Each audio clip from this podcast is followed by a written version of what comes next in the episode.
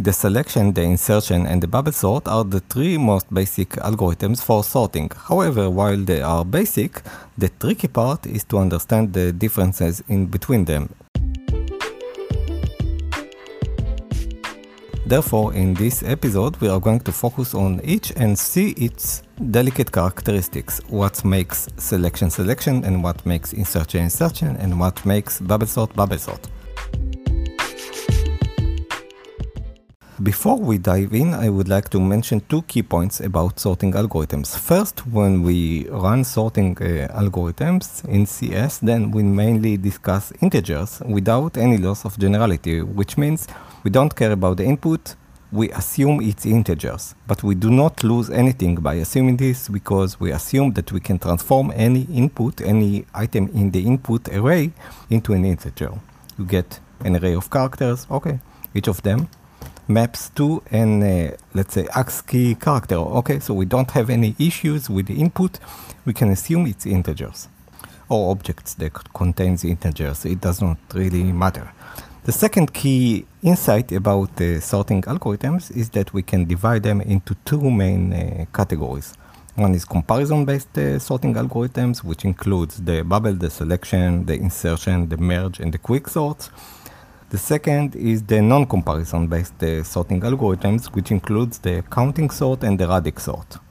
The key points about comparison-based sorting algorithms is that, yes, the lower bound of them is O of n log n, okay?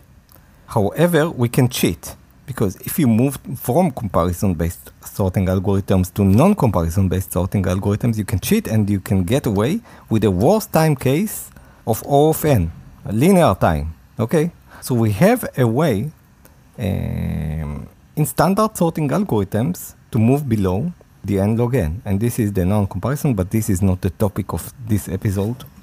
Uh, we discussed already the counting and the radix sort if in previous episodes if you want to refer to them. So we start with the bubble sort. The key point about bubble sort is that we start from index 0 and continuing the loop we are going to continue and start from index 0.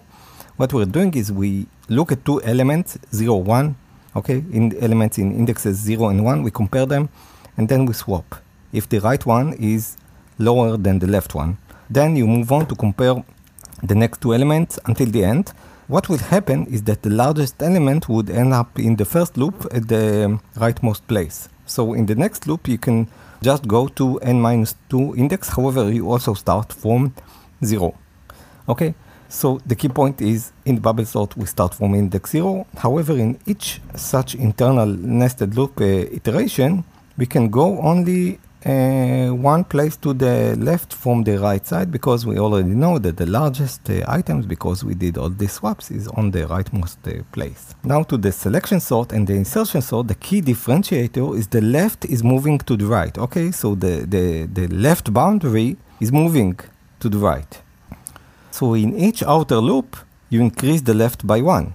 And why is that? Because in the selection sort, we find the minimal item, okay? And because we find the minimal item and we swap it when we do the comparisons, then we can then assume that it resides on the left side. But then you could ask, okay, so what's the difference between the selection sort and the bubble sort if all we are doing is uh, swaps in both? The difference is that in the selection sort you have like a pivot. Okay, the pivot is the current left. In the bubble sorts, we are uh, moving both indexes to the right, so each time you do a swap, you see two consequent items being swapped. Okay, this is the bubbling. Okay, each time you see two consequent items, two close items one to another, and you swap them. In the selection sort, if you look at it visually, then what you see is that you pivot the left, let's say it's zero, so the left is uh, the zero, and then you search, go with the with the additional index, with the second index over all the items. Okay, so one index is pivoted, it's rooted in single index as opposed to the bubble sort where both indexes are moving along.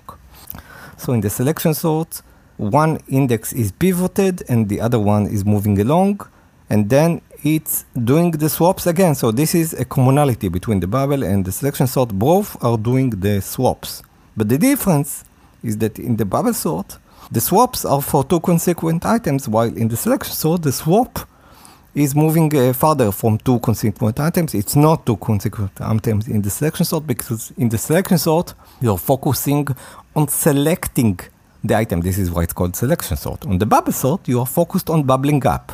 If you need to bubble up something, that you need to take two bubbles and swap them, okay? Because this is how bubbling up works. Each time the bubble moves up, it moves up in between two items. In the selection sort, when you focus on selecting something, then I look at the left item, okay, I look at it, I focus on it, and then I have the other, the, like one eye is looking on the left item, the other eye, if you could do this with both your eyes, then the other eye is moving to the right and you are selecting one which is lower. Okay, so this was the differences between the selection and the bubble sort. Now, for the insertion sorts, it's a little bit different. The, the key differentiator of the insertion sorts as opposed to the bubble and the selection sort is that in the insertion sort, you're not doing swaps. The swaps are the world of bubble and selection sorts. In the insertion sort, you're doing shifts. Okay, so what you're doing is that again, the commonality from insertion to selection sort is that the left, like if you focus your left eye to the left, so the left eye in each outer iteration moves to the right. Okay, so the left is moving as opposed to the bubble sort where the left is staying constant. So the left is moving in both selection and insertion sort. And what is happening is that uh, each time you do a comparison in the insertion sort, you are replacing. You are look again, you focus again on a left. Okay, so again you are pivoting on the insertion sort on a certain item, but then you try to find the correct place for the current item. When you try to find the correct place, you compare okay uh, two items, just like in uh, bubble sort, but then you do not really do swaps. What you do is you take the current item like out. If it's out, this means you have a blank base. This is why you'll see that in the insertion sort, you put the current item that you're looking on, you each time in the iteration you look at a certain item, you put it inside a variable. Once you place the current item inside the variable, you can put in this index any item you want because you saved it. This is why it's insertion, okay? You save the item in a variable and you find its correct place and then you insert it. While you're doing this insert, you you will are like shifting the array because each time you examine whether your current item is smaller than the item that you are comparing with, you move to the left. The canonical example is a deck of cards. You look at the deck of cards.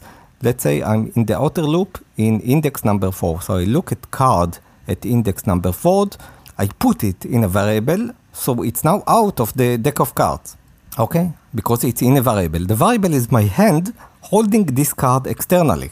Okay, so I remove this card and then I look at each of the cards. If it's bigger than this card, then I'm shifting, I'm moving this uh, current card to the right because I have a vacant place. I remove this card, I have a vacant place until I find the correct place for this card.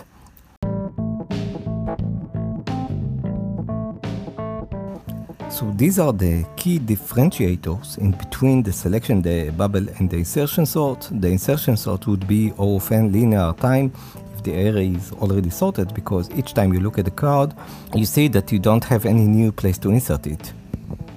And therefore, to sum up, we said that in sorting algorithms, we look at integers without loss of any generality. We have two kinds of sorting algorithms, the comparison and non-comparison based. In the non-comparison based sorting algorithms, we cheat Okay, we have an OFN, a lower time bound, and then the while the bubble, the selection and the insertion sort all seem very simple. It's not the case. It's not the case that they are very simple because there are very delicate small items that differentiate each of them.